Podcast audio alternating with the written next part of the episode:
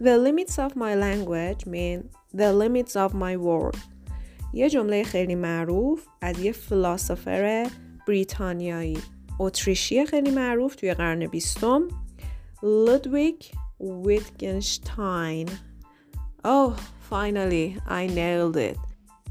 محدودیت ها در زبان من به معنای محدودیت در دنیای منه. جمله معروف مستر لودویگ به دنیای زبان خوش اومدی. اپیزود این هفته رو از دست ندید. به همه دوستاتون که به مسائل جامعه شناسی، روانشناسی، انسان شناسی، هرچی شناسی علاقه دارن حتما این اپیزود رو پیشنهاد بکنید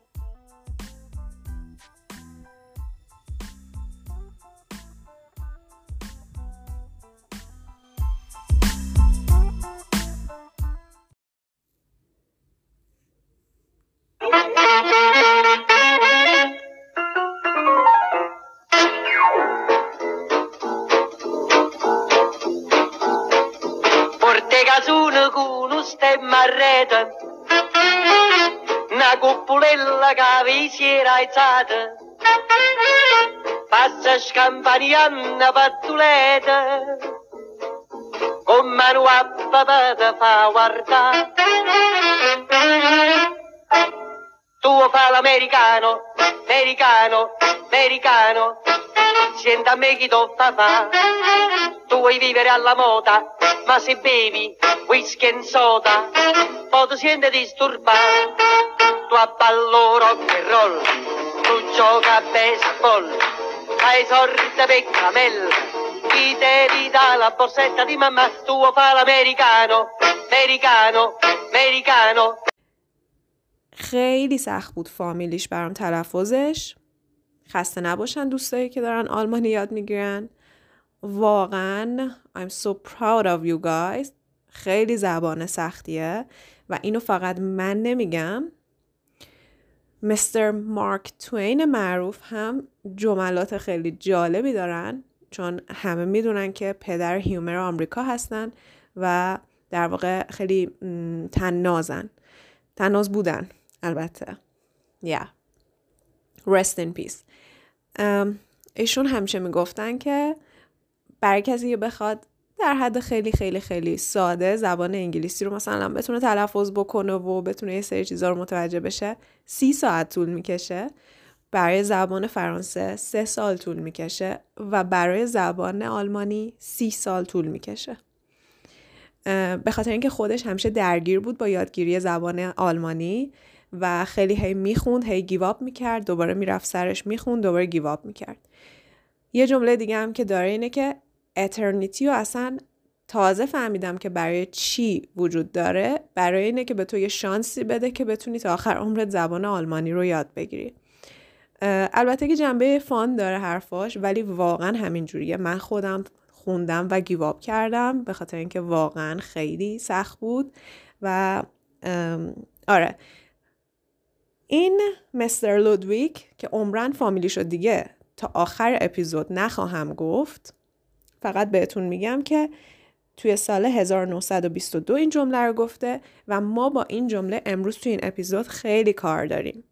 می‌خوایم راجع به آیدنتیتی هویت، سوسایتی جامعه و تاثیر زبان روی اینا صحبت بکنیم و بفهمیم که آیا فکر ما رو نحوه حرف زدن ما تعیین می‌کنه و آیا اون لیمیتیشن هایی که ما داریم توی دنیامون اون اون چیزایی که ما رو باز میداره که خیلی کار رو نتونیم انجام بدیم آیا به خاطر اینه که زبانی که بلد هستیم محدوده یا نه؟ می‌خوایم همش راجع به این موضوع صحبت بکنیم. این اپیزود کاملا inspire شده از کامنت یکی از subscriber هامون هستش. لطف کردن یه کامنت خیلی جالب گذاشتن که من همون لحظه باعث شد الهام بگیرم از کامنت ایشون. می‌خوام هم جواب سوالشون رو بدم هم اینکه یکم بیشتر بریم سراغ detail این موضوع و راجع به این مسائل صحبت بکنیم. ممنون که کامنت گذاشتید و ممنون که دوست داشتید پادکست رو. امیدوارم که جوابتون رو بتونم توی این پادکست و توی این اپیزود مخصوصا بدم. همینطور امیدوارم جالب باشه برای همه کسایی که دارن این پادکست رو گوش میدن. بریم ببینیم که چه خبره تو دنیا.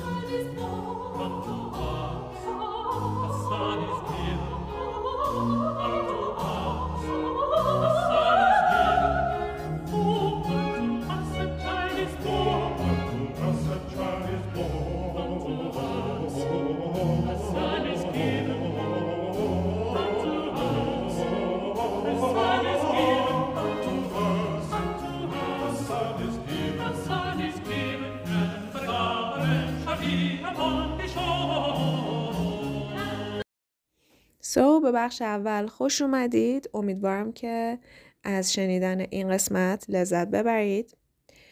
توی بخش قبل اشاره کردم که inspire شدم از کامنت یکی از بچه ها که این سوال رو پرسیده بود. پرسیده بودش که چرا شما وقتی که دارید صحبت می‌کنید توی اپیزود از لغت های انگلیسی استفاده می‌کنید وقتی که می‌خواین حرف بزنید؟ و دلیلش چی می‌تونه باشه؟ بعضی وقتا خسته میشه آدم یا بعضی ممکنه دوست نداشته باشن. به هر حال سوالشون توی همین محتوا و حوزه بودش. این سوال خیلی برای من عزیزه. سوال خیلی خیلی خوبیه. به خاطر اینکه یه نگاهی توی جامعه ما وجود داره که یه نگاه در واقع دوگان است. یه جورایی دیسپرووال هستش برای بعضیا که بعضیا توی حرف زدن فارسیشون از لغت های انگلیسی استفاده می‌کنن و مثلا خب می‌خوان بگن so what خب که چی مثلا داری از لغت های انگلیسی استفاده می‌کنی؟ و یه سریا نه مخالفش نیستن و میگن که خب چه اشکالی داره داره صحبت می‌کنه. خب این اپیزود خیلی informative می‌تونه باشه خیلی می‌تونه اطلاعات بده به کسایی که هر کدوم side تعلق دارن چه به side مخالف چه به side موافق. و دلیلش هم می‌خوام توضیح بدم. هر چیزی که اینجا میگم از source های علمی هستش پشتوانش و صرفا از خودم صحبت نمی کنم مثل بقیه اپیزودها. برای همین حالا لینک های منبع ها رو می‌ذارم توی قسمت description که اگر خواستید شما بتونید مطالعه بیشتری داشته باشید که البته برای کسایی که انگلیسی خوب هستن خوبه چون source ها هیچ کدوم فارسی نیستن. anyway بیاین یکم صحبت کنیم راجع به این موضوع که اصلا چرا ما یه نگاه دوگانه ای داریم نسبت به این. یه یه حالت سکپتیکال داریم می‌دونید یه حالت بدبینی سینیکی داریم که یه نفری که وسط حرفاش اصطلاح ها و لغت های به زبون دیگه حالا ممکنه فرانسه باشه ممکنه انگلیسی باشه ممکنه آلمانی باشه یا هر زبان دیگه استفاده می‌کنه. اول می‌خوام بگم که چرا وقتی که یه فارسی زبانی وسط حرفاش از لغت هایی که مثلا مربوط به شهر خودش هستش استفاده می‌کنه چرا این حالت به وجود نمیاد؟ مثلا چرا اگر یک ترک زبان وقتی که داره صحبت می‌کنه احساساتی میشه یا عصبانی میشه یا اصلا داره با یه نفر بحث می‌کنه شروع می‌کنه از کلمات ترکی خودش استفاده کردن یا اصطلاح ترکی به کار بردن یا میگه مثلا این ضرب المثل ما توی زبونمون داریم یا توی شهرمون داریم که اینو میگه. بعد شروع می‌کنه اونو توضیح دادن به زبون فارسی ترجمهش می‌کنه میگه. یا فرق نمی‌کنه زبان های متفاوتی که ما داریم یا لغت های متفاوتی که حالا تلفظاش متفاوته. این حالت به یه دلیل به وجود میاد. البته خب خیلی دلایل داره ها ولی من می‌خوام فوکس بکنم روی میجر ترین دلیلش. روی در واقع مهمترین دلیلش. ما یه تئوری داریم توی جامعه شناسی به اسم Social Identity Theory. این Social Identity Theory یه بحث خیلی برادی هستش خیلی وسیعه که ما یه کوچولو می‌خوایم بهش بپردازیم. در واقع میگه که این تئوری ما دو تا قسمت داریم. یکی Personal Identity یعنی هویت شخصی هویت فردی. یکی هم Social Identity یعنی هویت اجتماعی. هویتی که در interaction و رابطه برقرار کردن با بقیه آدم توی جامعه شکل می‌گیره. این بخشی که ما داریم راجبش صحبت می‌کنیم که چرا این نگاه وجود داره نسبت به زبانهای دیگه که ما استفاده می‌کنیم ازشون و ولی این نگاه بد وجود نداره. وقتی که یه نفر از شهر دیگه میاد به زبان خودش صحبت می‌کنه حتی شاید یه حالت چجوری بگم که اه مثلا چرا فارسی صحبت نمی‌کنه یه همچین حالتی حتی باشه. یعنی اونقدر بدیش به بدی این نیستش که خارجی طرف صحبت بکنه وسط حرفاش. یه نوع نگاه دیگه ای داره. نمی‌دونم متوجه میشید منظورم یا نه. یه نگاه دیگه ای باز داریم به اون قضیه. همش به خاطر سوشال آیدنتیتی ما هستش. که در واقع میگه ما ما در واقع مالکیتمون رو به اون کامیونیتی به اون آدم هایی که باهاشون توی منطقه ای داریم زندگی می‌کنیم تغییر میدیم نسبت به شرایط. یعنی چی؟ یعنی که ما اگر متعلق هستیم به یک گروهی با اونها احساس راحتی می‌کنیم و هر کسی که متفاوت باشه یا شبیه باشه رو ناخداگاه جاج می‌کنیم قضاوتشون می‌کنیم. یه mental process هستش. یعنی یه چیزی نیستش که شما آگاهی, آگاهی داشته باشید بهش و از قصد بخواهید این رو انجام بدید. درسته که اگر این تئوری رو بدونید در آخر این اپیزود ممکنه دفعه بعد که به یه نفر برمیخورید که داره انگلیسی صحبت می‌کنه بین حرفاش یا اصلا یه زبون دیگه ای به هر حال داره صحبت می‌کنه بین حرفاش اون موقع بگید که آها من نباید جاج بکنم. به خاطر اینکه این از من نمیاد این از اون mental process من میاد. به صورت ناخودآگاه دارم این کارو می‌کنم. به خاطر اینکه در معرض اون جامعه خودم بودم همیشه. خب حالا می‌خوام بهتون بگم چند تا بخش هستش این social identity ما.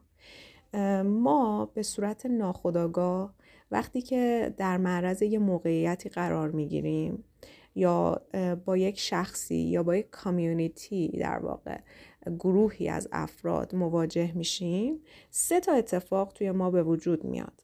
ما اول categorize می‌کنیم اونها رو یعنی به صورت ناخودآگاه اولین در واقع first impression ی که داریم اولین برخوردی که داریم اونها رو categorize می‌کنیم یعنی چی؟ یعنی میگیم که دستبندی می‌کنیم اینا رو میگیم که اینا مثلا این شکلی هن.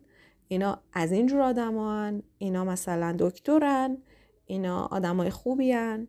اینا بورن اینا سیاپوستن ناخداگاه کتگورایز می‌کنیم. اینا عقده اینا مثلا مهربونن. بدون اینکه اصلا تصوری داشته باشیم از اون طرف بر اساس حالا جستری که داره یا حرفی که می‌زنه سریع ما اینا رو تو ذهنمون کتگورایز می‌کنیم.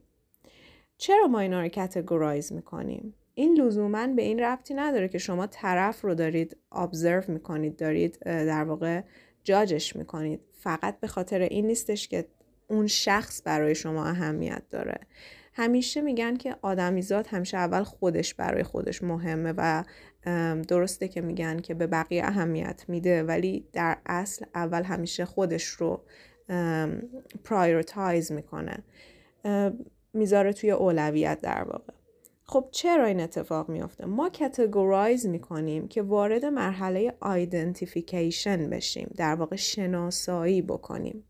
برای اینکه آدم ها همه چیز رو توی این دنیا که بخوان بشناسنش یک دستبندی رو براش ایجاد می‌کنن که بتونن به اون هویت بدن و بتونن بشناسنش و دیفرنشیت بکنن از همدیگه. بتونن تمایز بذارن بینشون و براشون راحت تر بشه که با چی طرف هستن. پس ما ناخداگاه آیدنتیفیکیشن انجام میدیم. مثلا میگیم که بر اساس این رفتاری که طرف داره یک دانش آموزه. یعنی ما بر اساس اون شناسایی کردن رفتارهاش حالا یا بادی لنگویجش بهش نقش دانش آموز میدیم. و اون شخص اون نقش رو می‌گیره. اون نقش چجوری به وجود میاد؟ بر اساس نرم جامعه. یعنی تو جامعه ما اگر یک نرمی وجود نداشته باشه از یک کتگوری از یک دستبندی وجود نداشته باشه ما اصلا کنفیوزیم ما گیجیم نمی‌دونیم که باید به این شخص چه هویتی بدیم و وارد چه کتگوریش بکنیم. و, و معمولا کنفلیکت داریم با اینجور افراد. چون نمی‌تونیم بذاریمشون توی یه دستبندی خاص. پس وقتی که دارم اشاره می‌کنم که برسیم به این موضوع که چرا وقتی که مثلا من نوعی میام صحبت می‌کنم و بین حرفام از لغتهای زبان بیگانه ای دارم استفاده می‌کنم. این کاملا یک mental process طبیعی هستش. ذهن دچار conflict میشه. چون نمی‌تونه من رو categorize کنه. هویت من رو به چی ربط بده؟ به یک ایرانی به یک فارسی زبان به یک کسی که زبان دیگه ای داره صحبت می‌کنه؟ ذهن درگیره با خودش. نمی‌تونه منو identify کنه شناسایی بکنه. پس شروع می‌کنه منو جاج کردن. منو قضاوت می‌کنه. بر اساس چی؟ بر اساس اون emotional significance هایی که در من می‌بینه و در خودش می‌بینه که با هم متفاوته. self-esteem ش دوچار در واقع گنگی میشه. براش یه جورایی جدیده نمی‌دونه که من متعلق به چه گروهی هستم. آیا worthy هستم؟ ارزش دارم؟ یا نه؟ و اصلا خودش دچار دوگانگی میشه که خودش آیا ارزش داره یا نه؟ چرا چون داره منو سعی می‌کنه با خودش مقایسه بکنه.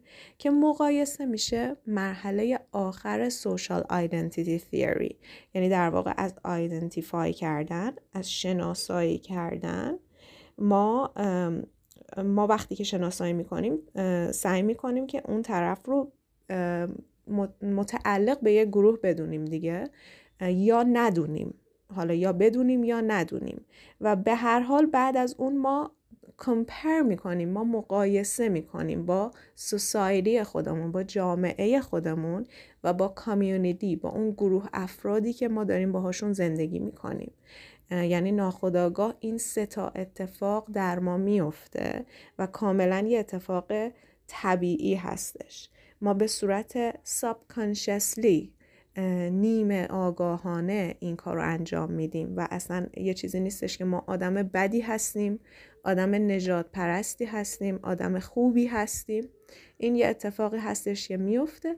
ولی اگر آگاه باشیم که این اتفاق ذهن ما داره برای اینکه از اون درگیری هاش از اون کمپلکسیتی هایی که توش به وجود میاد دوست نداره انقدر گیج باشه و نتونه ما رو دستبندی کنه هویت ما رو نتونه شناسایی کنه برای اینکه این کار رو انجام بده این مجبوره که این مراحل رو طی بکنه که بتونه بهش به خودش آرامش بده و این اتفاق رو میرسونه به کمپریزن یعنی چی؟ یعنی که حالا خودش رو با من من رو با جامعه و با اون نرم هایی که بسته به فرهنگ من وجود داره شروع می‌کنه به مقایسه کردن یعنی چی؟ یعنی میگه که فرهنگ من یه همچین چیزی رو دیسپرووال می‌دونه خوب نمی‌دونه.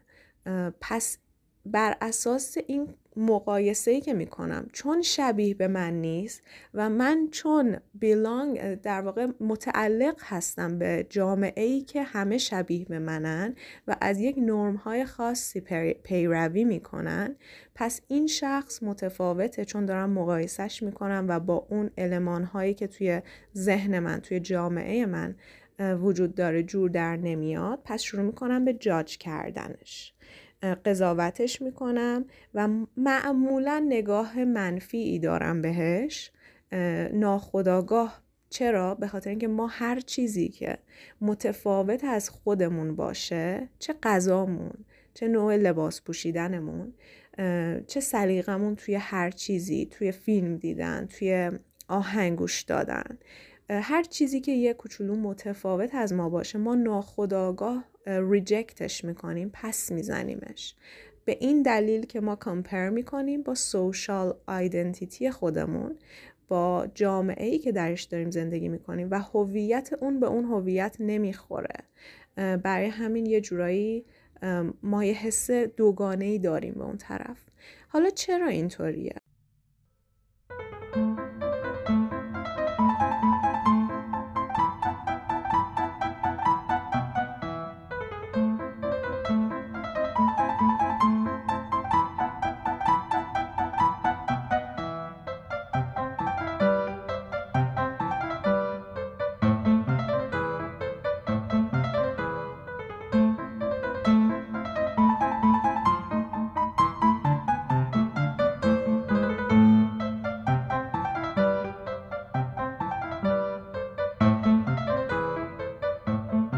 خاطر اینکه ما یه هرمی داریم که حالا بعدا راجبه شاید صحبت بکنم.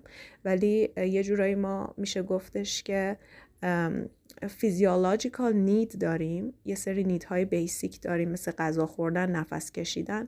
یه سری psychological need داریم که اون self-esteem identity اینها میره توی شاخه achievement sense of achievement رسیدن به چیزی کسب کردن چیزی که achievement مون هست دستاوردمون هست اینا میره توی یه شاخه بعدی توی این pyramid توی این هرم و top ش که همون self-fulfillment ه که حالا problem solving و چیزای دیگه هست. نمی‌خوام وارد این بشم. ولی می‌خوام بگم ذهن ما این نیازها رو داره و از پایین هرم میره به سمت بالا. و trust اعتماد بخش میانی این هرم هست. کنار self-esteem و کنار identity هویت ما. برای همین هستش که ما وقتی یک نفر compare می‌کنیم با خودمون و نمی‌خونه ما نمی‌تونیم trust بکنیم. اون اون حس امنیت رو نداریم. sense of safety نداریم. اون حس امنیت رو نداریم. اینا همه به خودمون برمیگرده. این صرفا به اون شخص بر نمیگرده ولی ذهن ما process ی که داره برای اینکه با خودش به صلح برسه این سه process categorization، identification و social comparison رو ناخداگاه pass می‌کنه. برای اینکه با خودش به صلح برسه تکلیفش مشخص بشه با اون طرف که چی کار از اون طرف. اوکی پس ما وقتی یه ترک زبان یا یه کرد زبان میاد صحبت می‌کنه توی یه جمعمون. مثلا شما توی فامیل حتما دارید فامیل هایی که از شهرهای مختلف هستن و شروع می‌کنن با همدیگه به زبان دیگه صحبت می‌کنن و شما اصلا نمی‌فهمید که اونا چی دارن میگن. اونا با خودشون صحبت می‌کنن و شما همینجوری نگاه می‌کنید و حالا ممکنه یه لبخندی هم به خاطر ریسپکت به خاطر احترام مثلا یه لبخندی هم بزنید. ما احساس خطر نمی کنیم درست احساس می کنیم که بلانگ یعنی تعلق نداریم به اون گروه ولی احساس خطر یا تهدید نمی کنیم چرا؟ چون هنوز جز سوشال نورمای ما هستن و ما می‌دونیم از بچگی هم می‌دونستیم که توی سوسایدی ما توی جامعه که ما داریم زندگی می‌کنیم این افراد وجود دارن و این افراد کتگوریز شدن یعنی یعنی طبقه بندی شدن یعنی توی توی جامعه ما اینا هویت خودشون رو دارن و هویت بیگانه ای ندارن که ما نتونیم اینها رو آیدنتیفای کنیم و شناسایی بکنیم. برای همین فقط سوشال کمپریزنمون در این حدش که اینها از ما متفاوت هستن ولی هنوز متعلق به گروه ما هستن. اوکی؟ در واقع ما تهدیدی برای اینها نیستیم و اینا برای ما تهدیدی نیستن. ما احساس تراست و امنیت داریم چرا؟ چون روتمون چون ریشمون از یک درخت هستش. در واقع یه ریشه داریم. ولی وقتی که مثلا من نوعی میام صحبت می‌کنم و بین حرفام می‌بینید که شما من ترمینالوجی های مختلف استفاده می‌کنم از زبان های مختلف شما اصلا خب تو کتتون نمیره میگید که خب categorization ش اتفاق نمیافته. اینو من کجا بذارم؟ identify ش نمی‌تونم بکنم. آیا این ایرانیه؟ آیا این خارجیه؟ آیا جفتشه؟ آیا عقده‌ایه؟ category می‌خوایم بهش می‌خوایم دستبندی بدیم دیگه. نمی‌تونیم دستبندی بدیم. هی ذهن error میده. میگه خب چی کار کنم؟ complex پیچیده سادش کن برام. بعد میام سوشال کمپریزن انجام میدم. آیا تو جامعه هم وجود داره از این آدم؟ آره وجود داره. اکثرا عقده ای اوکی.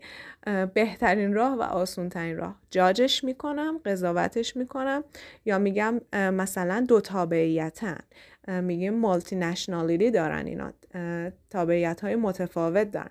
به هر حال در هر صورت شما اینو سادش می‌کنید از اون پیچیدگی در میارید یه برچسب بهش می‌زنید و ذهن میگه آخیش الان معلوم شد این چیه. اوکی؟ در واقع این شکلی. و برخوردی که باهاش دارید طبق اون چیزهایی هستش که از اون طرف می‌دونید. مثلا می‌دونید که طرف ممکنه دو تابعیتی باشه. باید اینجوری باش برخورد بکنم. پس ببینید هویت ما در کنار جامعه و افرادی که باهاشون interaction داریم negotiation داریم و communication داریم در حالت کلی ارتباط داریم. شکل می‌گیره و تغییر می‌کنه. ما یک identity fix نخواهیم داشت و نداریم که بگیم من هویت من یک هویت fix هستش.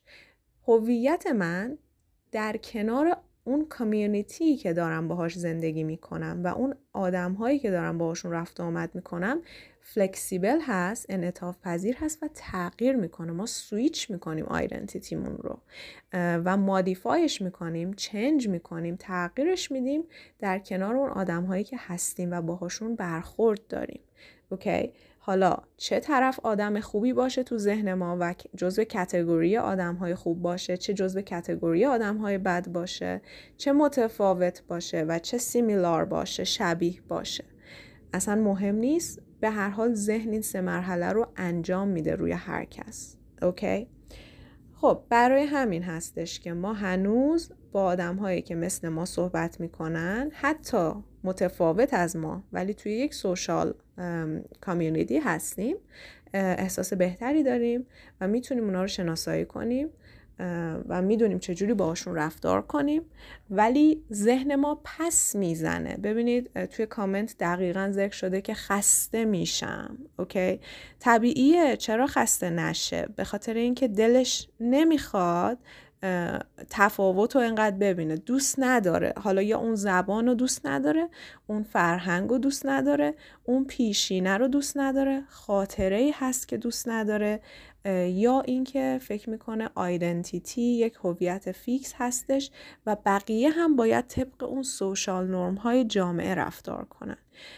اینها بعضی از دلایلش هستن و بعضی از دلایلش هم می‌تونه فردی باشه. یعنی اینکه توی گفتم اون هرم قسمت وسطی دچار در واقع fix نشه یه حالت shaking داشته باشه و احساس خطر داشته باشه. می‌دونید؟ threat باشه. یعنی اون طرفی که شما دارید باش صحبت می‌کنید وقتی که داره چند جور صحبت می‌کنه شما احساس خطر می‌کنید احساس threat تهدید می‌کنید. چرا؟ چون وسط هرم بستگی داره به تعلق belonging ما sense of safety ما امنیت ما به identity هویت ما. ما اینامون دچار مشکل میشه. وقتی که نمی‌تونیم trust بکنیم به اون طرف نمی‌تونیم شناساییش بکنیم social identity بهش بدیم می‌بینیم که با ما که متفاوته. بعد می‌رسم به خودم. میگم نکنه self esteem من داره خدشه دار میشه به خاطر این طرف. پس ازش متنفرم مثلا.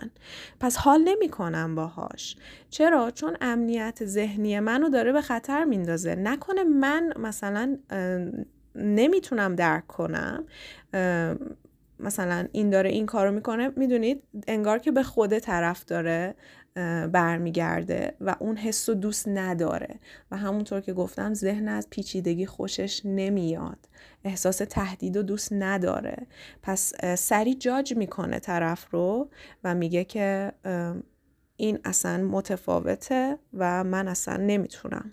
من دوستش ندارم حرفشم دوست ندارم زبانشم دوست ندارم نگاهشم دوست ندارم. این آدم می‌تونه کار متفاوت کنه. ما اینجا به جنبه زبانی داریم اشاره می‌کنیم اوکی؟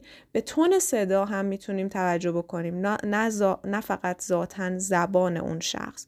حتی فردی که فارسی با ما صحبت می‌کنه ولی با یه تون متفاوت. اون, اون tone باعث میشه که ما احساس بدی پیدا کنیم نسبت به خودمون. پس label می‌زنیم که اون طرف مشکل داره در صورتی که تهدیدی برای اون وسط هرم ما هست. و, و, و معمولا ما وسط هرم گیر کردیم و خیلی تلاش می‌بره خیلی effort باید داشته باشیم که برسیم به top هرم که self fulfillment داشته باشیم. فکر کنم که برای این part خیلی صحبت کردم. chatterbox بودم کاملا. ولی دوست داشتم که یه پرسپکتیو بهتون بدم. یه نقطه نظر یه دید متفاوت از شناخت خودمون به تنهایی و شناخت خودمون در جمع و در جامعه که همیشه به مسائل خیلی خیلی روانشناسانه و خیلی می‌دونید scientific ربطی نداره. خیلی وقتا به جامعه ربط داره و خیلی وقتا به زبان ربط داره. okay این قسمت رو می‌خوام اینجا تموم بکنم. توی قسمت بعد می‌خوام بگم بهتون که چرا مردم از code switching استفاده می‌کنن. code switching یعنی همین کاری که من می‌کنم. وقتی که دارم با شما صحبت می‌کنم یا وقتی توی زندگی عادیم دارم صحبت می‌کنم. از لغت های انگلیسی بیشتر حالا فرانسه هم کمتر. از این دو تا زبان استفاده می‌کنم و کمک می‌گیرم ازشون که communicate بکنم ارتباط داشته باشم با هر کسی. فرق نمی‌کنه خانواده فامیل دوست غریبه شاگردم هیچ فرق نمی‌کنه. این بهش میگن code switching یه چیز پذیرفته شده است در دنیا. می‌خوایم راجبش امروز صحبت بکنیم تو قسمت بعد. بازم ممنونم بابت کامنتی که باعث شد من این مبحث رو باز بکنم و توضیح بدم.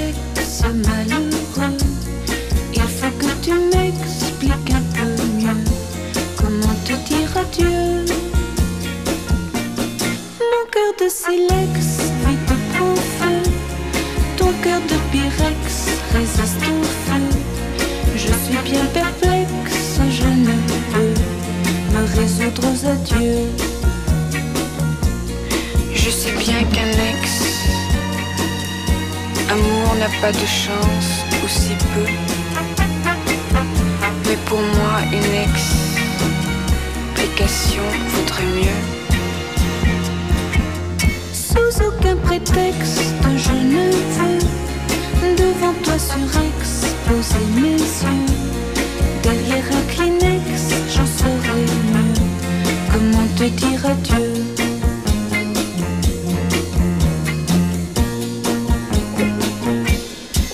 te dire adieu.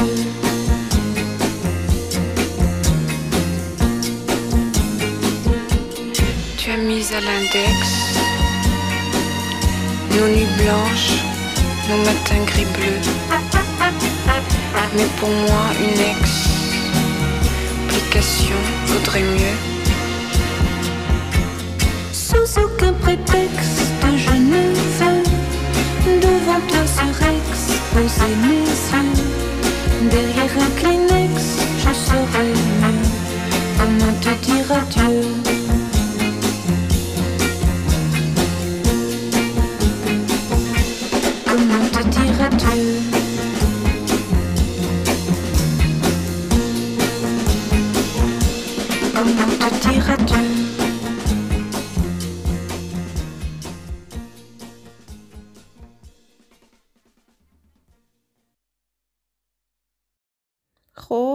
سراغ قسمت بعدی. امیدوارم که خستگیتون در رفته باشه. بعد از اون پارت طولانی که صحبت کردم راجع به سوشال آیدنتیتی تیوری و اینکه چه تأثیری داره سوشال آیدنتیتی ما در مقابل جاج کردن و قضاوت کردن و کلا آنالیز کردن یک فرد دیگه. توی این قسمت می‌خوام راجع به code switching همونطوری که گفتم صحبت بکنم و بگم که حالا حالا که متوجه شدیم تو قسمت اول چرا ما به عنوان شنونده struggle می‌کنیم و درگیریم با کسایی که از لغات یا اصطلاحات متفاوت از زبان ما توی زبانشون استفاده می‌کنن. حالا می‌خوایم به این بپردازیم که چرا اون آدم ها code switching انجام میدن. اینجا ما دو طرف side رو می‌خوایم بررسی بکنیم و ببینیم که قضیه از چه قراره. خب ببینید code switching یعنی اینکه من از یه زبان دیگه کمک می‌گیرم برای اینکه صحبت بکنم به زبان حالا اون جامعه ای که توش دارم زندگی می‌کنم. مثلا شخصی که آمریکایی هست به زبان انگلیسی مسلطه ولی خانوادش اسپانیایی هستن. پس بنابراین توی خونه هم اسپانیایی بلده هم آمریکایی هم انگلیسی می‌تونه صحبت بکنه. ولی بیرون به خاطر اینکه community ش انگلیسی زبان هستن باید از انگلیسی استفاده کنه. ولی ناخودآگاه از اسپانیایی هم کمک می‌گیره موقعی که داره صحبت می‌کنه و حرف می‌زنه. میگن که این شخص code switching داره انجام میده. ممکنه سه تا زبان بلد باشه و از اون دوتای دیگه کمک بگیره که اون زبانی که توی اون جامعه وجود داره رو بتونه استفاده بکنه. مهم نیست چند تا زبان باشه. به هر حال به این عمل میگن code switching. این یک عمل پذیرفته شده هست توی دنیا. okay؟ یعنی شما اگر به کسی که code switching انجام میده بگید که چرا داری اینجوری صحبت می‌کنی جزو شاخه racist ها حساب میشه. یعنی جزو کسایی که نژاد پرست هستن. چون اون طرف داره از زبان دیگه ای که احساس می‌کنه بهش تعلق داره یا براش پررنگ هست کمک می‌گیره که با شما ارتباط برقرار کنه و شما باید احترام بذارید بهش. یعنی این یک قانون جهانی هستش که در جامعه شناسی به وجود اومده. یکی از دلایل خیلی پررنگش به خاطر همین هستش که توی آمریکا خیلی اسپانیایی زبان زندگی می‌کنن. سیاپوستا کلمات متفاوتی دارن. بعضی وقتا گرامر ها رو درست فالو نمی‌کنن نسبت به گرامر های استانداردی که توی انگلیسی زبان وجود داره توی زبان انگلیسی وجود داره این چیزها همه کم کم یا حتی آسیایی هایی که وارد آمریکا میشن ما حالا راجع به آمریکا صحبت می‌کنیم به خاطر اینکه خیلی خیلی زیاده. حدودا 60 درصد فکر می‌کنم که اسپانیایی زبان هستن توی آمریکا. و استفاده می‌کنن از زبان اسپانیایی توی زبان انگلیسی هم حتی. برای همین بیشتر ما اونا رو میگیم چون نشنال های خیلی متفاوتی توی آمریکا زندگی می‌کنن.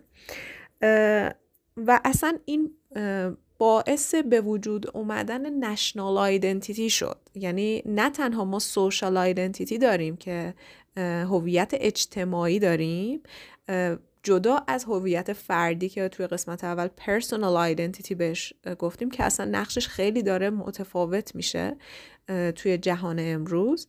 ما الان اصلا از اون هم فراتر رفتیم و پدیده نشنال آیدنتیتی داریم یعنی در حد بین المللی هویت ما چجوری هست و چجوری خودمون رو اجاست می‌کنیم. وفق میدیم با اون جامعه ای که داریم باش رفت آمد می‌کنیم و نگوشیشن داریم. که اینا همه پدیده های جدیدی هستن که توی قرن 21 هستن از سال هاست دارن روش تحقیق می‌کنن و اصلا جزء اتیکت های یک جامعه شدن. همین که میگم code switching اگر کسی انجام میده توی مثلا مدارس اگر بچه هایی که اسپانیایی زبان هستن انگلیسی صحبت می‌کنن و از code switching استفاده می‌کنن.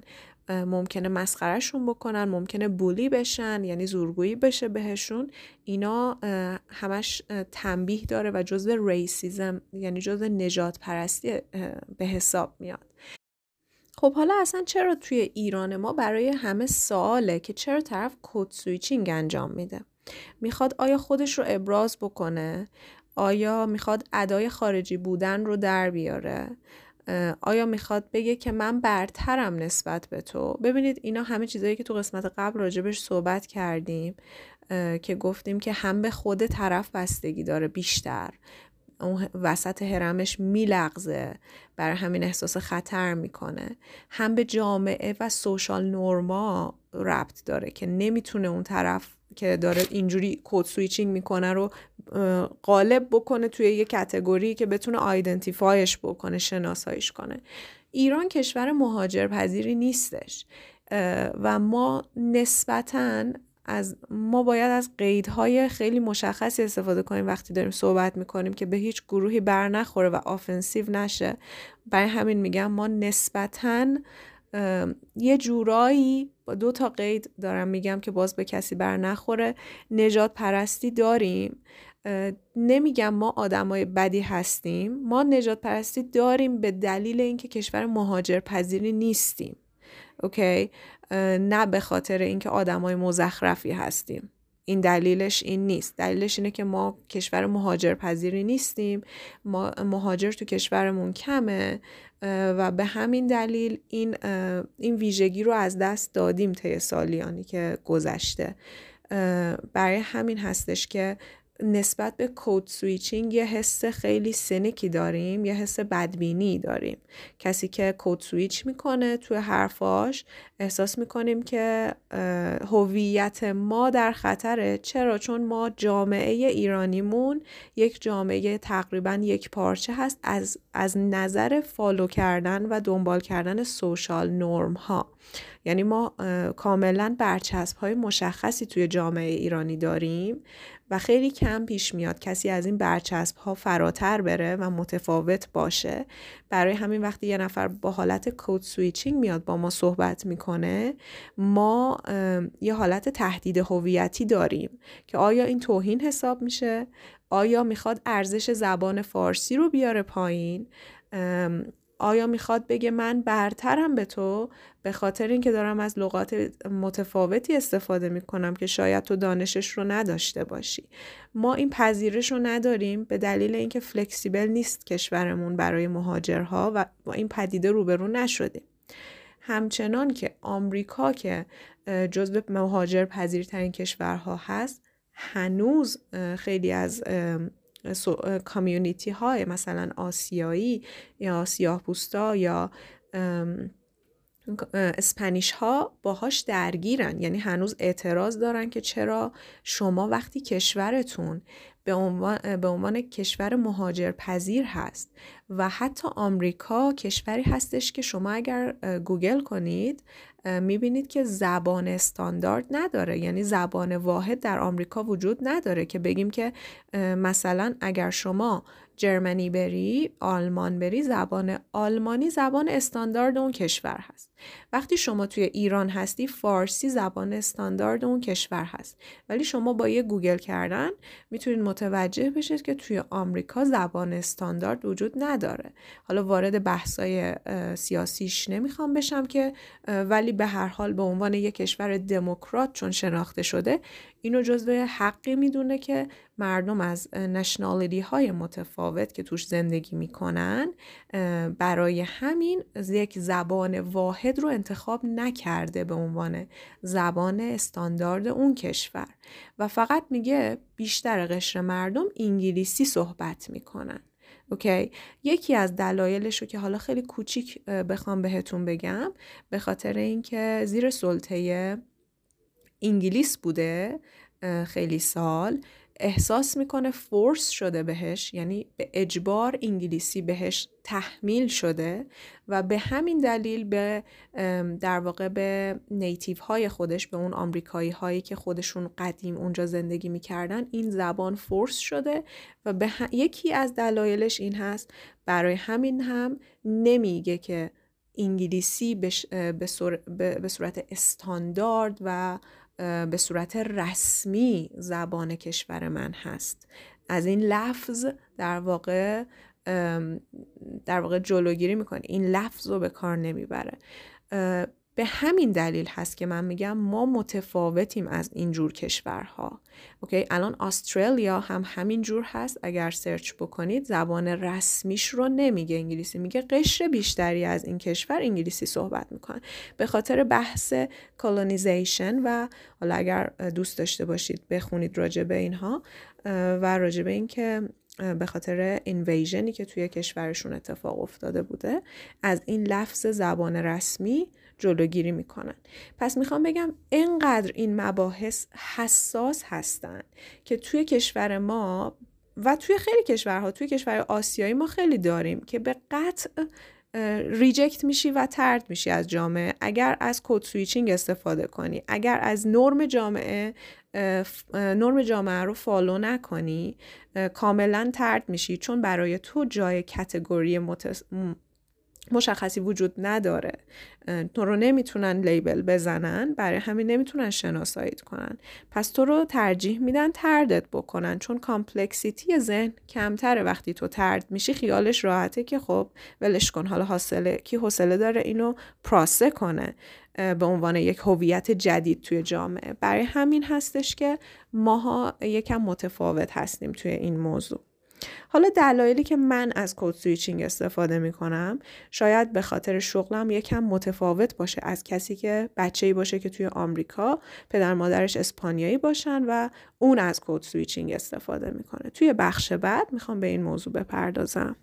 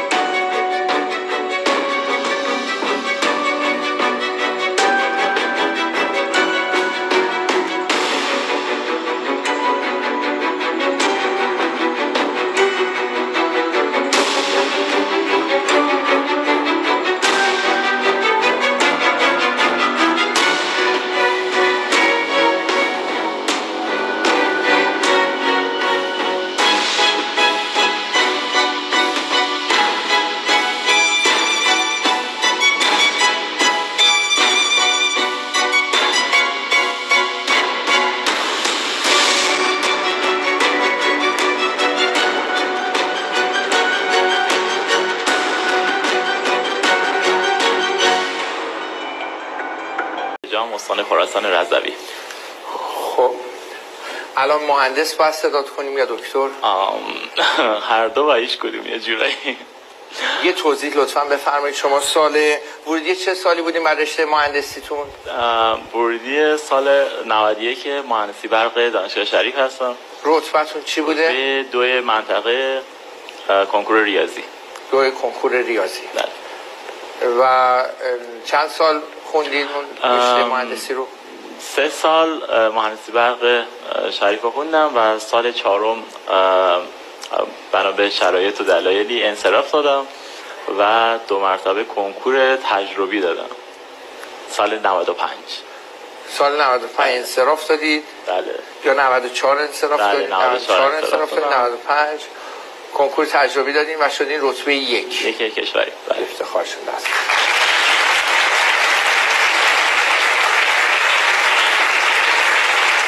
الان دانشجوی پزشکی هستین؟ پزشکی دانشگاه علوم پزشکی تهران. شعاری یه ذره توضیح بدین میزان مطالعتون خب برای مردم جالب بدونم میزان مطالعه شما چقدره در طول هفته؟ قبلا چقدر بوده؟ یه جورایی بزرگترین هابی و سرگرمی مطالعه است چه تو زمینه درسی و چه غیر درسی. توی زمینه های مختلف نه صرفا مطالبی که به حالا به درس و کارم مربوط باشه. توی به طور ویژه علاقم تو زمینه ادبیات و عرفان هستش. به چه عالی. اگر برگردیم به گذشته دوباره کنکور میدین یا نه؟ من تقریبا هیچ وقت تو زندگیم از تصمیمایی که گرفتم و انتخابایی که داشتم پشیمون نشدم. چون که خب دو حالت داره. یا اینکه اون تصمیم من از اون تصمیم یه آیدی داشتم و یه اچیومنت بزرگ داشتم که خب طبیعتا خوشحالم ازش و راضیم. و یا اینکه اون تصمیم باعث شده که من یه شکستی بخورم و یه درس بزرگی ازش بگیرم. و من این درس رو واقعا فکر کنم ارزش اینو داره که اون تصمیم رو گرفته باشم ازش. چه عالی خب بیشتر نمی‌خوای توضیح بدیم راجبه. راجبه این که چرا انصراف دادی؟ آها میگن there are always two answers to each question. The long answer and the short one. همیشه دو تا جواب برای سوال وجود داره. اون جواب طولانی و جواب کوتاه جواب طولانی خب توی مجال نمی گنجه احتمالا. جواب کوتاه اینه که گفتیم ببینیم اینجا چه خبره دیگه. خواستی ببینی چی؟ اینجا چه خبره؟ تو پزشکی و این دنیای جدیدی ببینیم چه خبره. رفتی شدی رتبه یک پزشکی برای اینکه بری ببینی چه خبره؟ خب این چیزه این خیلی شاید انتخابی نباشه. اون پرفکشنیزمه و اون کمالگرایی باعث میشه که تو هر فیلدی که بری نتونی یعنی اون تاپ ترین الان هم شاگرد اول دانشگاه هستی. اوضاع خوبه. اوضاع خوبه. آره. آره خب. آره. ببین اصولا این آدمایی که تو شرایط تو هستن خیلی پیشنهادهای زیادی از خارج از کشور دارن شما هم حتما دارین پیشنهاد یه جورایی آره. خب تصمیم گرفتیم بمونیم اینجا ادامه تصمیم واسه الان آره ولی اگه یه روزی به این نتیجه برسم که برای رسیدن به اهدافم تو زمینه علمی نیازه که یه دوره ای حالا هر زمان همینجوری که توی بخش قبل گوش دادید این دانشجو در واقع این آقا پسری که ایرانی الاصل هستن و متولد خراسان هستن فکر می‌کنم از code switching دارن استفاده می‌کنن توی حرف زدنشون. okay؟ یعنی چی؟ حالا من یه بخش خیلی کوتاهی رو براتون گذاشتم برای برای اینکه متوجه بشید که مثلا از hobby استفاده می‌کنن در صورتی که بعدش از کلمه سرگرمی استفاده می‌کنن. پس چرا ما باید از hobby استفاده کنیم. یا از achievement استفاده می‌کنن از دستاورد استفاده می‌کنن. آیا می‌تونیم بگیم که این شخص می‌خواد از موضع بالا به ما نگاه بکنه؟ آیا می‌تونیم بگیم که این شخص می‌خواد قرب زدگیشو نشون بده؟ چیزی که ما خیلی استفاده می‌کنیم تو زبان فارسی میگیم فلانی قرب زده است. اوکی. یا می‌خواد مثلا ثابت بکنه که انگلیسیش خوبه. okay اینا هیچ کدوم مسئله نیستش. okay اینا هیچ کدوم موضوع اصلی نیست. دلیلی که فردی از code switching استفاده می‌کنه به دلیل تواناییشه. مهمترین first and foremost reason مهمترین دلیلی که یک فرد از code switching استفاده می‌کنه به دلیل اینه که می‌تونه از code switching استفاده کنه. وقتی شما انقدر کیپبل باشی وقتی که انقدر قابلیت داشته باشی پوتنت باشی توانا باشی که بتونی از زبانهای مختلف استفاده کنی و ذهن به صورت آنلاین بتونه پراسه کنه حرفی که می‌زنی رو به دو زبان به سه زبان مختلف چرا که این کار رو نکنی؟ برای درک بهتر خودت و برای درک بهتر مخاطبی که داره به حرفت گوش میده بهترین راه اینه چرا که این کار نکنی؟ پس دلیل اولی که من نوعی اوکی؟ یا اون شخصی که تمام زندگیش فارسی خونده و به فارسی مطالعه کرده و حتی اینجا میشنوید که میگه که من علایقم اصلا توی ادبیات و عرفان هست. یعنی خب مسلما متون ادبی می‌خونه متون عرفان رو می‌خونه و اینا زبان فارسی سختی هستن. اینا زبان ادبیات کهنی دارن پیچیدگی های فارسی دارن. خب آدم میگه که از یه همچین کسی بعیده که چرا باید الان از code switching استفاده کنه؟ دلیل اصلیش اینه که می‌تونه. وقتی می‌تونه چرا نکنه؟ وقتی می‌تونه ذهن این قابلیت رو بهش میده که بتونه دو تا سه تا زبان رو با هم پردازش کنه در کنار هم و موقع حرف زدن به صورت اتوماتیک اتوماتیکلی subconsciously بدون اینکه حتی خودش آگاه باشه از لغاتی که براش آشناتره. پررنگتره توی هر زبانی. از اونا استفاده کنه موقعی که داره صحبت می‌کنه به یه زبانی. پس دلیل اول اینه که قابلیتشو داره. تواناییشو داره. پس ذهن میگه چرا که نه. استفاده می‌کنه. اوکی. این دلیل مهمی هستش که می‌خوام بگم قالبه به همه دلایل بعدی که من می‌خوام راجبش صحبت بکنم.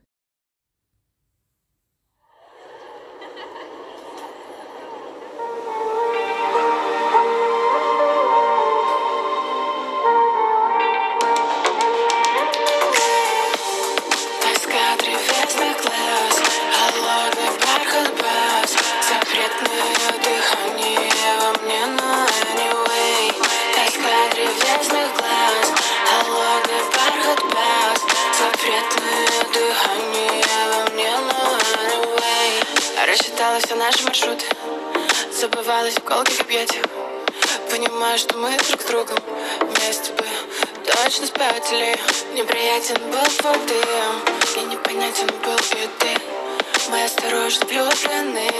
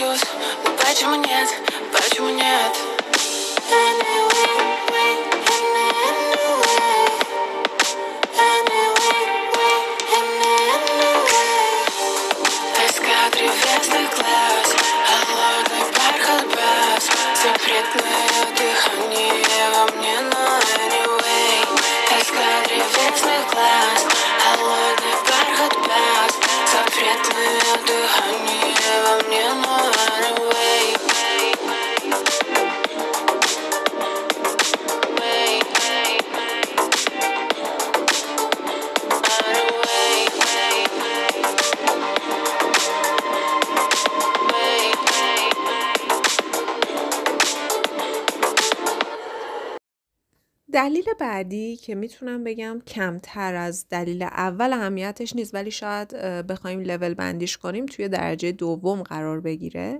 این هستش که وقتی شما یک زبان جدید رو می‌خونید چیزی که من توی مقدمه شروع این اپیزود از آقای لودویک از فیلاسوفر معروف بریتانیای آستریا اتریشی گفتم زبان شما در واقع هویت شما رو شکل میده. زبان شما دنیا شما رو شکل میده. جوری که شما صحبت می‌کنید نشان دهنده دانشیه که دارید. نه فقط دانش زبانی بلکه جهانبینی اون ورد ویوی که شما دارید. نسبت به تمام مسائل این دنیا که خیلی هاشون مسائل ابسترکتی هستن یعنی انتظاعی هستن. پس ما می‌تونیم نتیجه بگیریم که حرفی که ایشون زده کاملا درسته. البته که بگم بحثای کانتروورشال زیادی هستش که میگن فاکتورهای دیگه ای هم تاثیر می‌ذاره که خب مسلما خیلی چیزا تاثیر می‌ذاره. باز هم ما می‌خوایم به بولدترین هاش به اونهایی که بیشتر توی چش هستن و بیشتر قابل بحث هستن بپردازیم اینجا. اصلا یه تئوری زبانشناسی هستش توی linguistics که بهش میگن Sapir Whorf hypothesis Sapir اسم شخصی بوده که راجع به این موضوع صحبت کرده. توی سال 1800 و خورده ای فکر می‌کنم. و بعد از اون Benjamin Whorf کسی بوده که ادامه داده این در واقع تئوری رو که میگه که language ی که ما صحبت می‌کنیم زبانی که ما صحبت می‌کنیم تاثیر می‌ذاره روی فکر و افکارمون و نحوه درک کردنمون. که کاملا حرفی هستش که ما می‌تونیم توی دنیای واقعی فالوش بکنیم در واقع دنبال بکنیم. به خاطر اینکه زبان این قدرت رو داره که اونجوری که ما می‌بینیم دنیا رو بتونه کنترل بکنه. ببینید بعضی از کشورها مثلا کسایی که توی قسمت های سرد زندگی می‌کنن که خیلی برف های متفاوتی میاد و بیشتر زندگیشون توی برف در واقع میگذره اینجور افراد لغت های بسیاری دارن برای برف. یعنی اگر ما فقط یک کلمه میگیم برف اونا هزار تا لغت دارن. خیلی لغت دارن. مثلا فراست ممکنه بگن سنوفلیک ممکنه بگن سنو معمولی ممکنه بگن. خیلی خیلی دریفتینگ سنو ممکنه بگن. اصلا انقدر لغت های متفاوت دارن. چرا؟ چون اون برفی که اون می‌بینه با برف سال بعدش با برف نیم ساعت قبلش با برف سه روز بعدش متفاوته ولی من اگر پاشم از ایران برم تو اون کشور میگم برف اومده چرا؟ چون دنیای من و تجربه من محدود به زبانی که ازش استفاده می‌کنم. من فقط یک نوع برف می‌شناسم و دنیای من فقط یک نوع برف و experience کرده تجربه کرده. پس تجربه من تاثیر داره دیگه. زبان منم دریچه هستش که من بخوام اینا رو اکسپرس بکنم ابراز بکنم. پس ببینید چقدر زبان می‌تونه دید ما رو توی تمام مسائل اجتماعی فرهنگی سیاسی توی همه چی تاریخی توی تمام مسائل می‌تونه ما رو محدود کنه یا می‌تونه آزادی بخش باشه برای ما. ما خیلی چیزا هستش که الان حالا حضور ذهن ندارم کامل همه رو براتون بگم ولی مسلما بعد از شنیدن این اپیزود کم کم خودتون وقتی توی زندگیتون به یه چیزی برمیخورید متوجه میشید که دلیلش زبانتون بوده در وهله اول که بازدارندگی داشته یا اینکه welcome بوده یا اصلا خوش آمد می‌گفته به یک تجربه جدید به یک درک جدید و در واقع flexible, flexible بودید شما. این انعطاف رو داشتید که یه تجربه خیلی جدید و درک جدید رو برایش برای خودتون در واقع ایجاد کنید. یه مثال دیگه که اگر بخوام بزنم. آها ایندیان ها سرخ بعضی هاشون هستن که برای اینکه هر چیزی که پرواز می‌کنه فقط یه لغت واسش وجود داره که توصیف بکنه هر چیزی که می‌تونه پرواز بکنه. اوکی؟ یعنی اون هر چیزی که پرواز بکنه رو فقط با یه لغت میگه. دیگه کاری نداره. مگسه پرنده است پروانه است عقابه. هر چیزی که هست برای اون فقط حکم یه لغت رو داره. خب ببینید این این شروع یه سری مسائل هست. ولی اگر شما جزئی بشید مثلا می‌تونیم روی sexism ما روی در واقع جنسیتگرایی یکم مثلا focus بکنیم شما نگاه کنید زبان هایی که sexist هستن. یعنی language شون تحت تاثیر نژاد جندر هست ساری. یعنی مثلا زن و مرد و معنس و مذکر رو تفکیک می‌کنن. چقدر همون زبان باعث میشه فرهنگشون تغییر بکنه.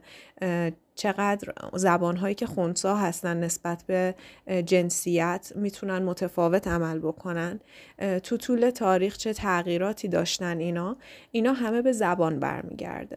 و زبان باعث میشه که رفتار ما عوض بشه. چرا؟ چون یه محدودیتی می‌ذاره. وقتی ما مجبوریم از یه سوشال نرم هایی توی زبان از یک ساختارهای از پیش تعیین شده ای که قراردادی هستن توی زبان به خاطر قدرت به خاطر مسائل مختلف اینا از سالیان سال در طول تاریخ به اون کشور تحمیل شده و شکل داده ساختار اون زبان رو چقدر اینا بعدا می‌تونه توی افکار ما تاثیر بذاره. چقدر می‌تونه توی دنیای ما و جهانبینی ما اثر کنه.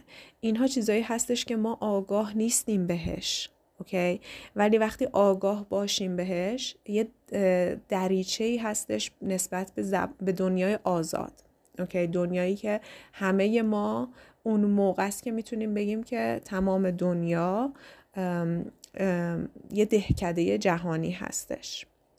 یه دهکده ای هستش که همه با هم دارن زندگی می‌کنن. و code switching بخشی و میشه گفت یک پلی هست. کسی که monolingual هست یعنی کسی که تک زبانه هست الان توی قرن 21 تعدادش خیلی کمه. اکثر آدم ها الان در واقع bilingual هستن یعنی دو زبانه هستن یا مالتی لینگوال هستن یا چند زبانه هستن. یا پولیگلات هستن یعنی کسایی که همزمان چند تا زبان رو با هم خوب یاد می‌گیرن و خوب صحبت می‌کنن.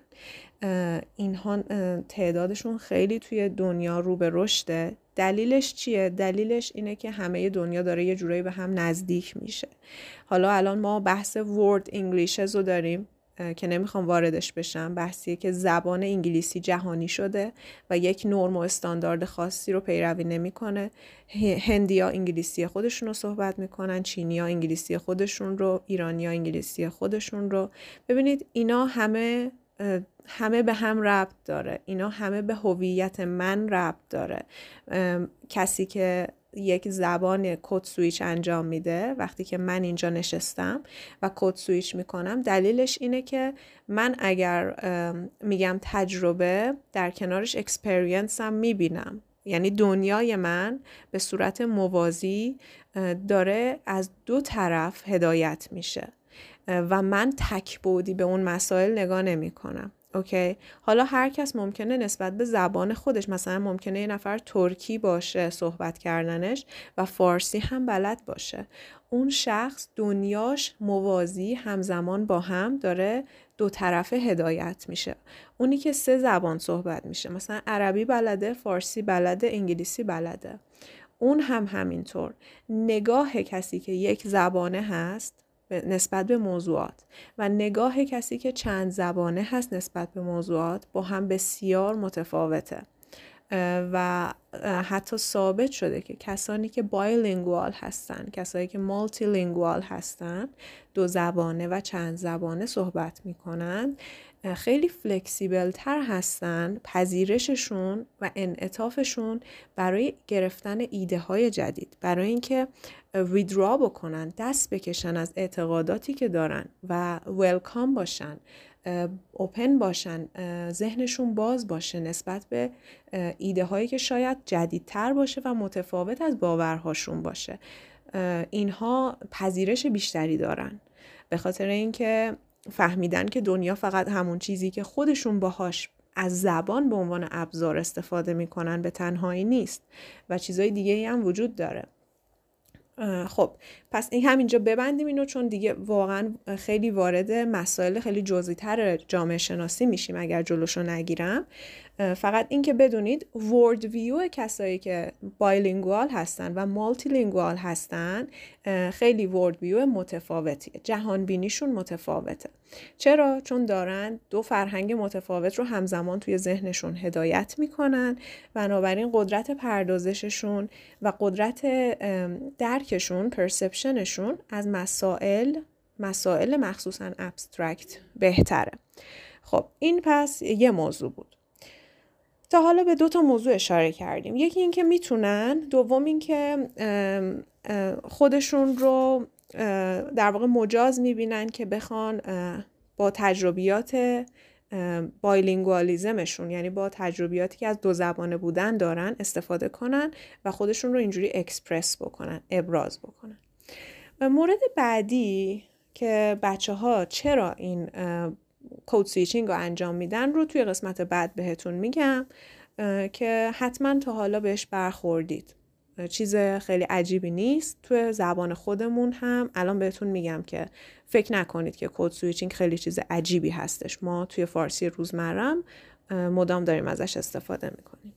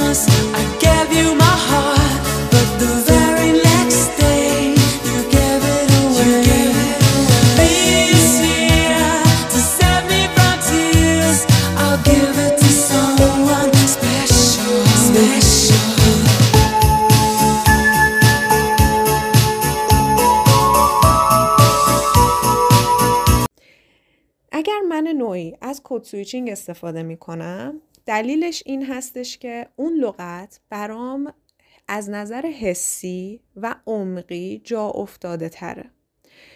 اصلا به این ربطی نداره که من ایرانی خوبی نیستم اگر دارم از code switching استفاده می‌کنم. من فرانسوی خوبی نیستم اگر بین حرفام از انگلیسی استفاده می‌کنم.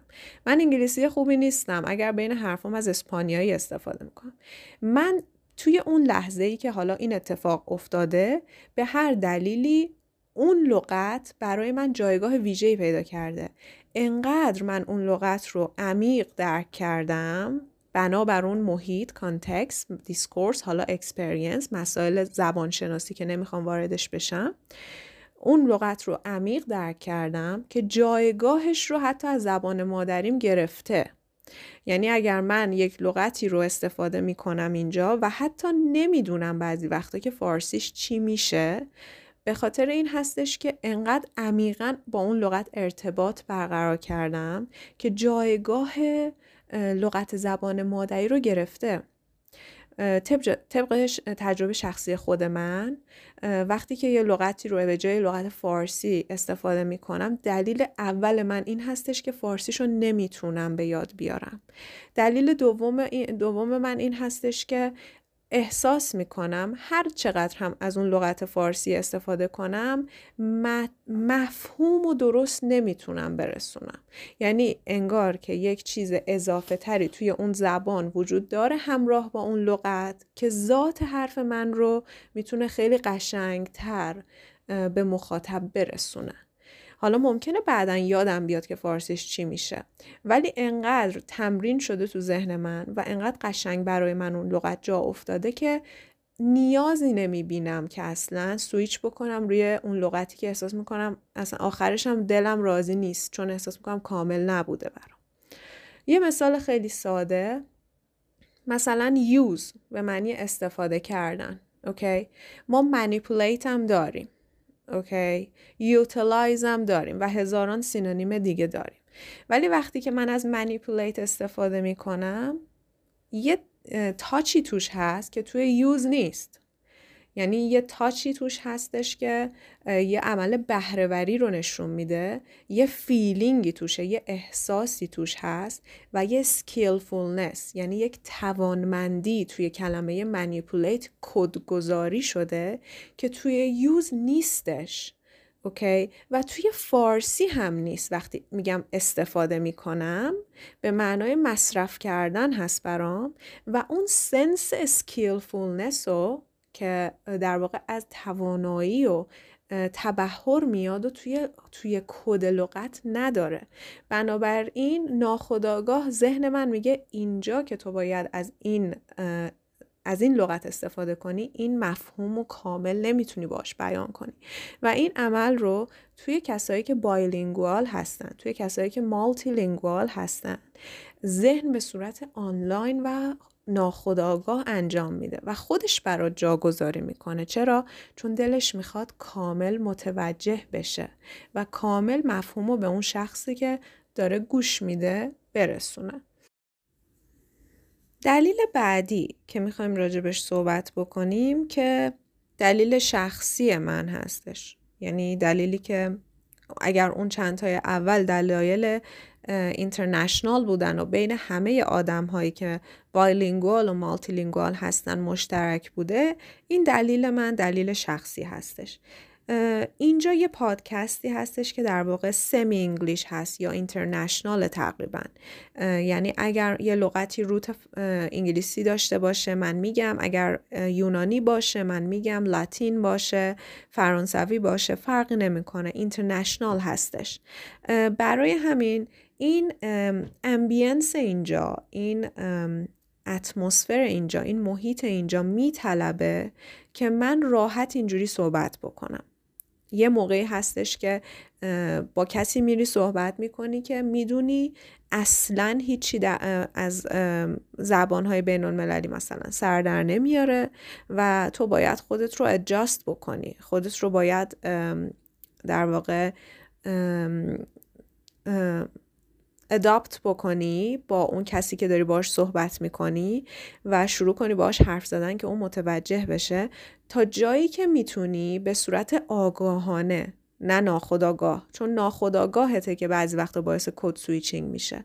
به صورت آگاهانه تلاش می‌کنی تا جایی که میشه زبان مشترکی رو صحبت بکنید که هر جفتتون کاملا بهش تسلط دارین. ولی اینجا این ambience میطلبه که من راحت صحبت کنم و identity national خودم رو راحت در اختیار بقیه بذارم. بدون اینکه ترسی داشته باشم از اینکه من رو قرار قضاوت بکنن بدون اینکه بخوام شماتت بشم و بخوام ترد بشم از کامیونیتی جامعهم اینجا این فضا رو به من میده و در واقع یه فضای ولکام و چیزی هستش که کسانی که علایقی دارن مشترک با من اونها هم می‌تونن احساس راحتی بکنن. اوکی؟ مثلا به فرض من خیلی از شاگردان پادکستم رو گوش میدن.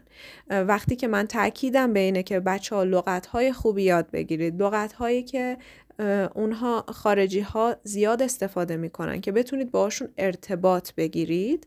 خب من اینجا یکی از وظایفم این هستش که این لغات رو اگر می‌تونم وقتی که راحت به بیان خودم میاد برای بقیه هم به اشتراک بذارم. اینجوری شاگرد من وقتی که دو تا موضوع جامعه شناسی یاد می‌گیره در کنارش لغت هایی که بعدا در اون فضا نیازش میشه یاد می‌گیره و مجبور نیست بره نگاه کنه ببینه اونا از چه لغت هایی توی این مباحث استفاده می‌کنن. همه رو در یک در واقع context یاد می‌گیره در یک محتوا یاد می‌گیره. پس این در واقع یک بازی برد برد هستش. هم برای من که بتونم راحت بدون فیلتر خودم رو ابراز بکنم هم برای کسایی که مشتاقن با دنیایی که الان انگلیسی زبان power هستش دیگه زبان قدرت هست توی دنیا. نمی‌دونیم تا کی قراره بمونه. همون جور که فرانسه قبل از انگلیسی زبان power دنیا بود ولی به هر حال الان انگلیسی زبان power دنیا هست. و شما وقتی که با کامپیوتر کار می‌کنید نمی‌تونید به کامپیوتر بگید که زبانتا عوض بکن من یه ایرانی‌ام پس کامپیوتری تولید بشه برای من که همه چیش به فارسی باشه. شما محکومید که اون powerful اون زبان قدرتمند رو یاد بگیرید که بتونید کارتون رو راه بندازید. اینجا هم همینطوره. این محیط محیطی هستش که بچه ها یاد می‌گیرن که بعدا اگر توی مواجهه با آدمایی که می‌خوان انگلیسی صحبت کنن می‌خوان راجع به terminology های sociology history literature linguistics philosophy psychology برای همه اینا می‌خوان صحبت بکنن همه رو اینجا یاد بگیرن. دیگه مجبور نباشن چند تا جای مختلف باشن. پس چقدر خوبه که آدما انقدر فلکسیبل باشن انقدر انعطاف پذیر باشه هویتشون که هویت بازدارنده نداشته باشن. گاردشون بالا نباشه. اگر یه چیزی جدیده اگر یه چیزی جالبه و اگر یه چیزی اینترنشنال از همه مهمتر. یعنی زبان بین المللی هستش. حالا مثلا موسیقی زبان خودشو داره. تو نمی‌تونی بری با موسیقی مثلا بجنگی که نه این زبانت زبانی نیست که من بفهمم. زبان تو عوض بکن. تو اگه وارد کامیونیتی میشی که همه موسیقی دانن به زبان اونها و به اصطلاحات اونها باید صحبت کنی. چقدر قشنگه که اگر بپذیریم و چقدر قشنگتره که اگر یاد بگیریم. چون وقتی که یه گاردی بگیریم بالا این همپر می‌کنه یادگیری ما رو. از نظر روانی وقتی که ما یه گاردی داشته باشیم نسبت به اون اتیتود اون بیهیویر اون کالچر به اون فرهنگ اون شخص باعث میشه ما یاد نگیریم. و چقدر قشنگه که ما گوش کنیم ببینیم اون طرف اگر چیزی میگه به درد ما می‌خوره. چه اشکالی داره؟ دو تا لغت جدیدم یاد می‌گیرم. دو تا لغتی که بین المللیه نه اینکه فقط توی یه کامیونیتی محدود استفاده میشه.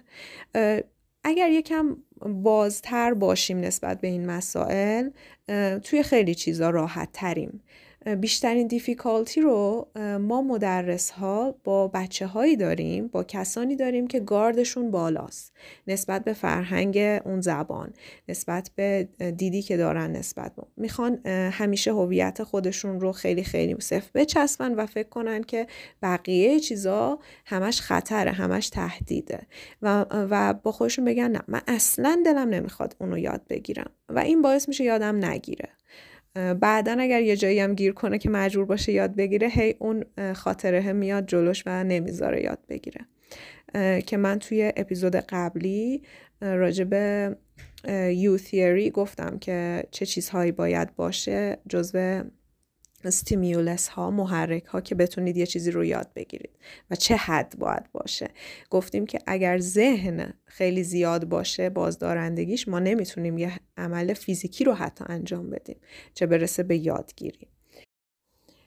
و یادتون باشه که هر جا که هستید شما جزء یک کامیونیتی حساب میشید. یعنی با یک گروه از مردم کار دارید که علایق مشترک با شما دارن.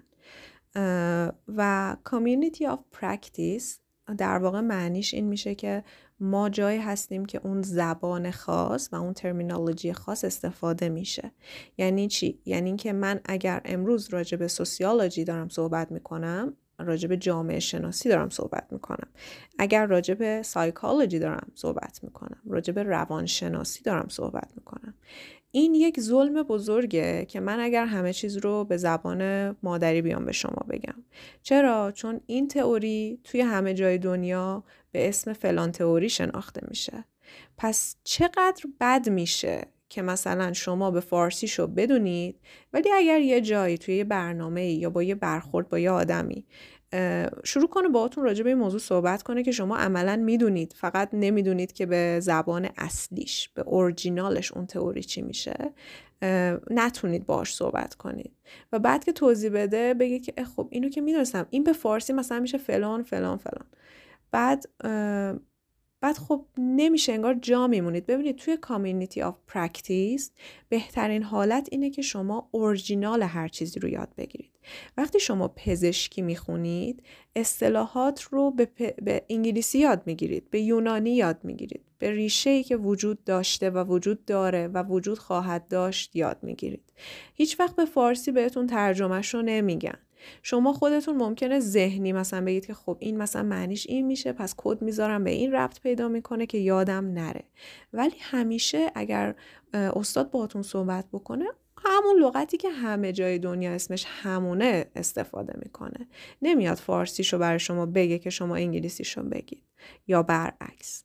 پس community of practice توی همه جای دنیا میطلبه که شما اون terminology ها اون لغت ها اون اصطلاحات مختص به اون شاخه رو عین خودش رو بگی. شما توی مدرسه هم وقتی فیزیک می‌خونی قوانینش قوانینی هستش که حالا یا مثلا پاسکال از اون شخصی که اون کار رو انجام داده یا از حالا هر چیزی از اون میکروب یا هر چیزی که اسمش گرفته شده. به هر حال اسمش از یه جایی گرفته شده و شما اون اسم رو دوبله نمی کنی فارسی نمی کنی وقتی میگی. توی انگلیسی هم همینطوره. ما توی این پادکست چون از مسائل جامعه شناسی زبان شناسی روان شناسی و همه اینا در راستای زبان داریم صحبت می‌کنیم وظیفه من این هستش که به صورت بین المللی اینو بگم. برای حالا شاید اون یک درصد آدمی که در آینده بخوان یه مبحثی داشته باشن در این موضوع بتونن وارد بشن بهش بدون اینکه احساس خجالت بکنن و بتونن بلد باشن. به هر حال آدمیزاد هر چیزی که بیشتر بلد باشه بهتره. هم به هویتش بیشتر کمک می‌کنه همین که حس خوبی بهش میده. بعدا که یه جایی رو شنید یا اصلا خودش توی حرفاش میگه. بالاخره یه حس خوبی داره. حس اچیومنت خوبی به آدم میده. So all in all در کل اگر بخوایم بحث رو ببندیم اینکه هویت، زبان، جامعه اینا همه به هم ربط دارن و زبان رو به دست کم نگیرید. جوری که فکر می‌کنید دوباره فکر کنید. ببینید آیا فقط دارید به زبان خودتون فکر می‌کنید؟ چون ممکنه کشوری که مثلا مثلا انگلیس مثلا آمریکا مثلا استرالیا به همون موضوعی که شما دارید فکر می‌کنید به دلیل لغتهای متفاوت با معناهای متفاوت یا ساختارهای متفاوت اونجوری فکر نکنه. پس آیا شما فکری که می‌کنید درسته یا نه؟ فقط بخشی از یک فکر درست هست. و آیا تئوری ها و نظریه ها و فرضیه های دیگه هم وجود داره تو همه جای دنیا که بتونه فکر شما رو کامل کنه و در واقع یه ایولو بشه یه تغییری توش به وجود بیاد؟ سو so, اپیزود امروزمون هم اینجا تموم شد. امیدوارم که لذت برده باشید. یه چیز کوچولویی هم یاد گرفته باشید. ببخشید که خستتون کردم. می‌دونم که طولانی بود این اپیزود. مثل همیشه با داستان کوتاه تموم می‌کنیم اپیزود رو. Have a good time. Take care.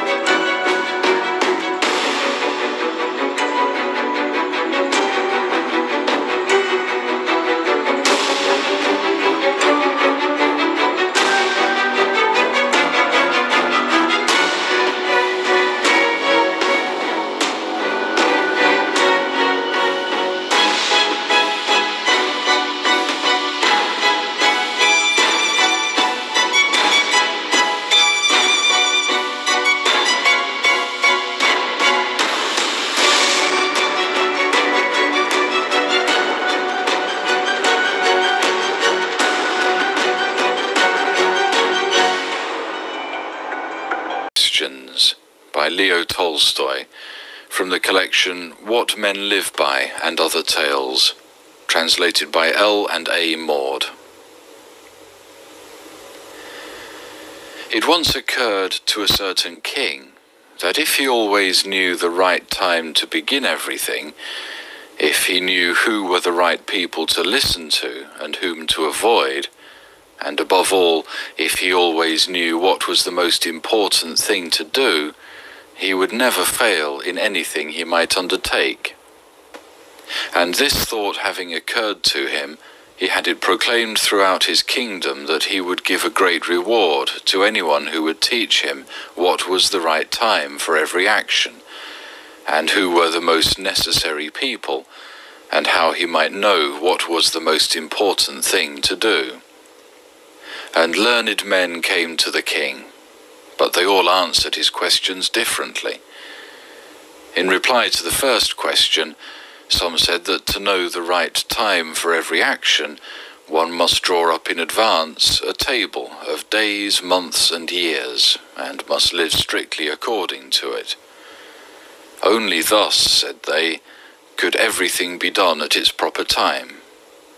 Others declared that it was impossible to decide beforehand the right time for every action, but that, not letting oneself be absorbed in idle pastimes, one should always attend to all that was going on, and then do what was most needful.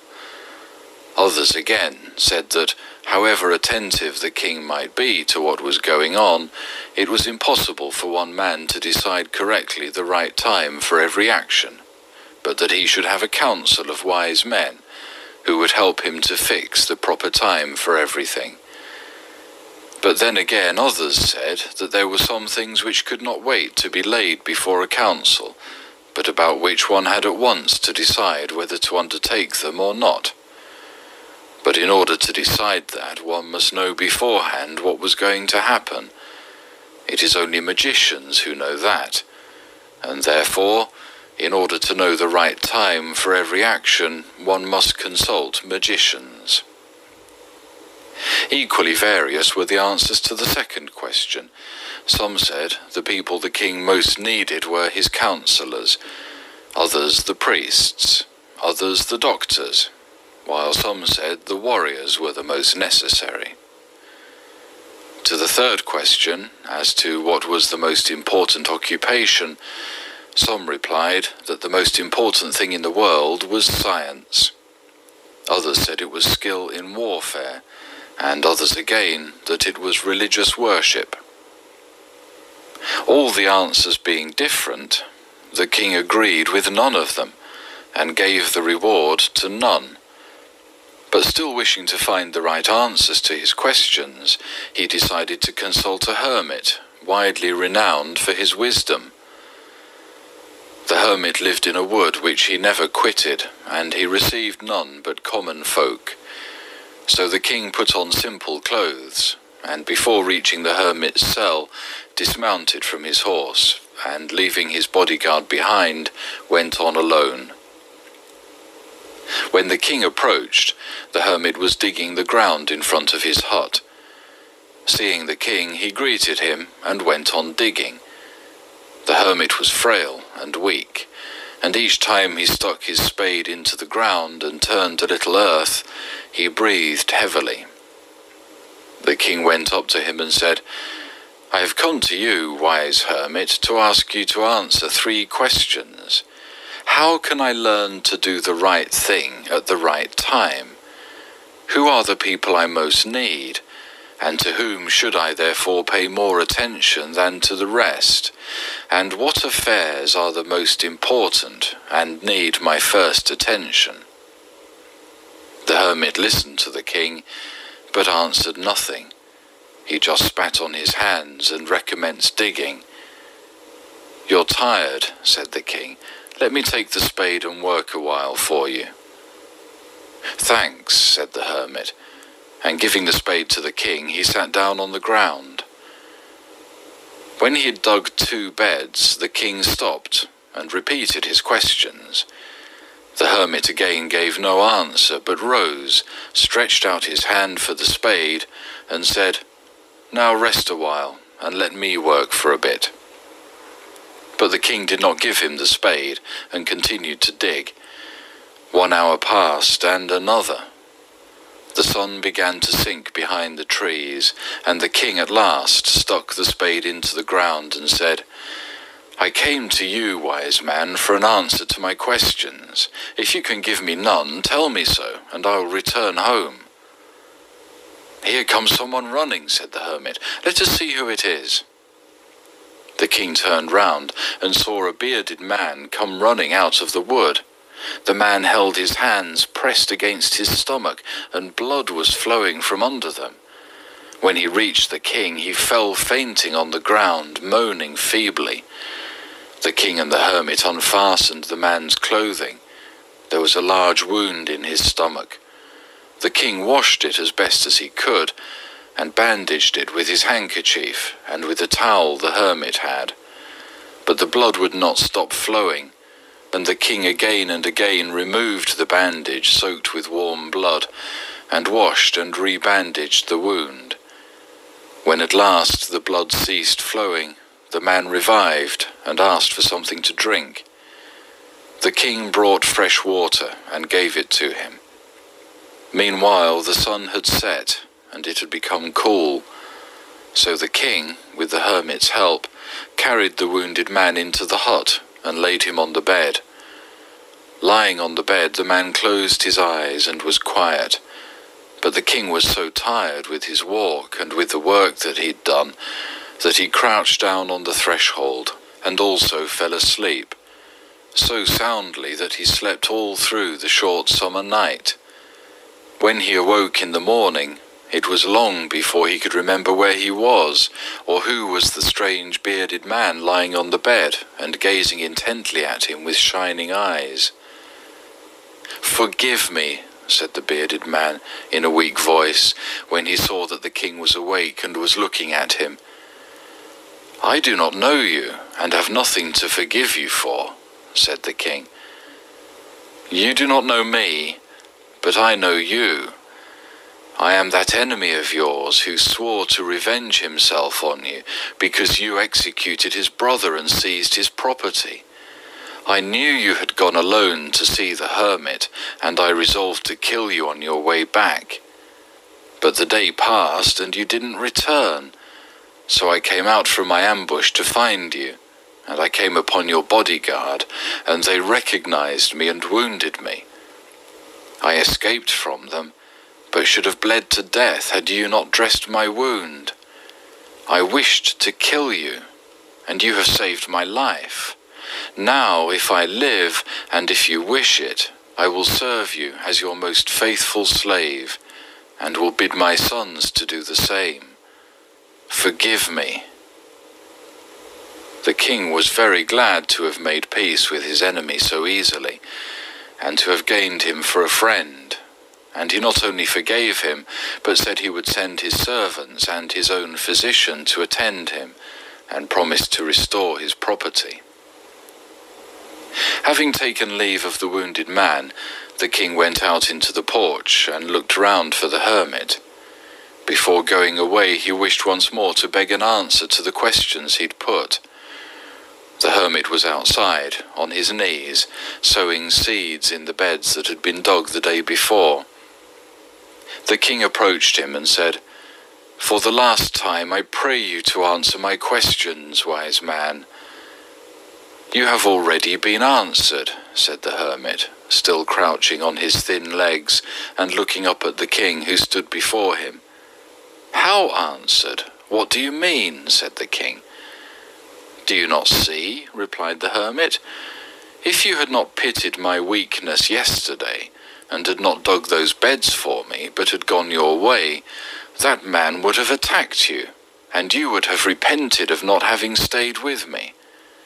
So the most important time was when you were digging the beds, and I was the most important man, and to do me good was your most important business. Afterwards, when that man ran to us, the most important time was when you were attending to him. For if you had not bound up his wounds, he would have died without having made peace with you. So he was the most important man, and what you did for him was your most important business. Remember then, there is only one time that is important. Now. It is the most important time because it is the only time when we have any power. The most necessary man is he with whom you are, for no man knows whether he will ever have dealings with anyone else. And the most important affair is to do him good, because for that purpose alone was man sent into this life.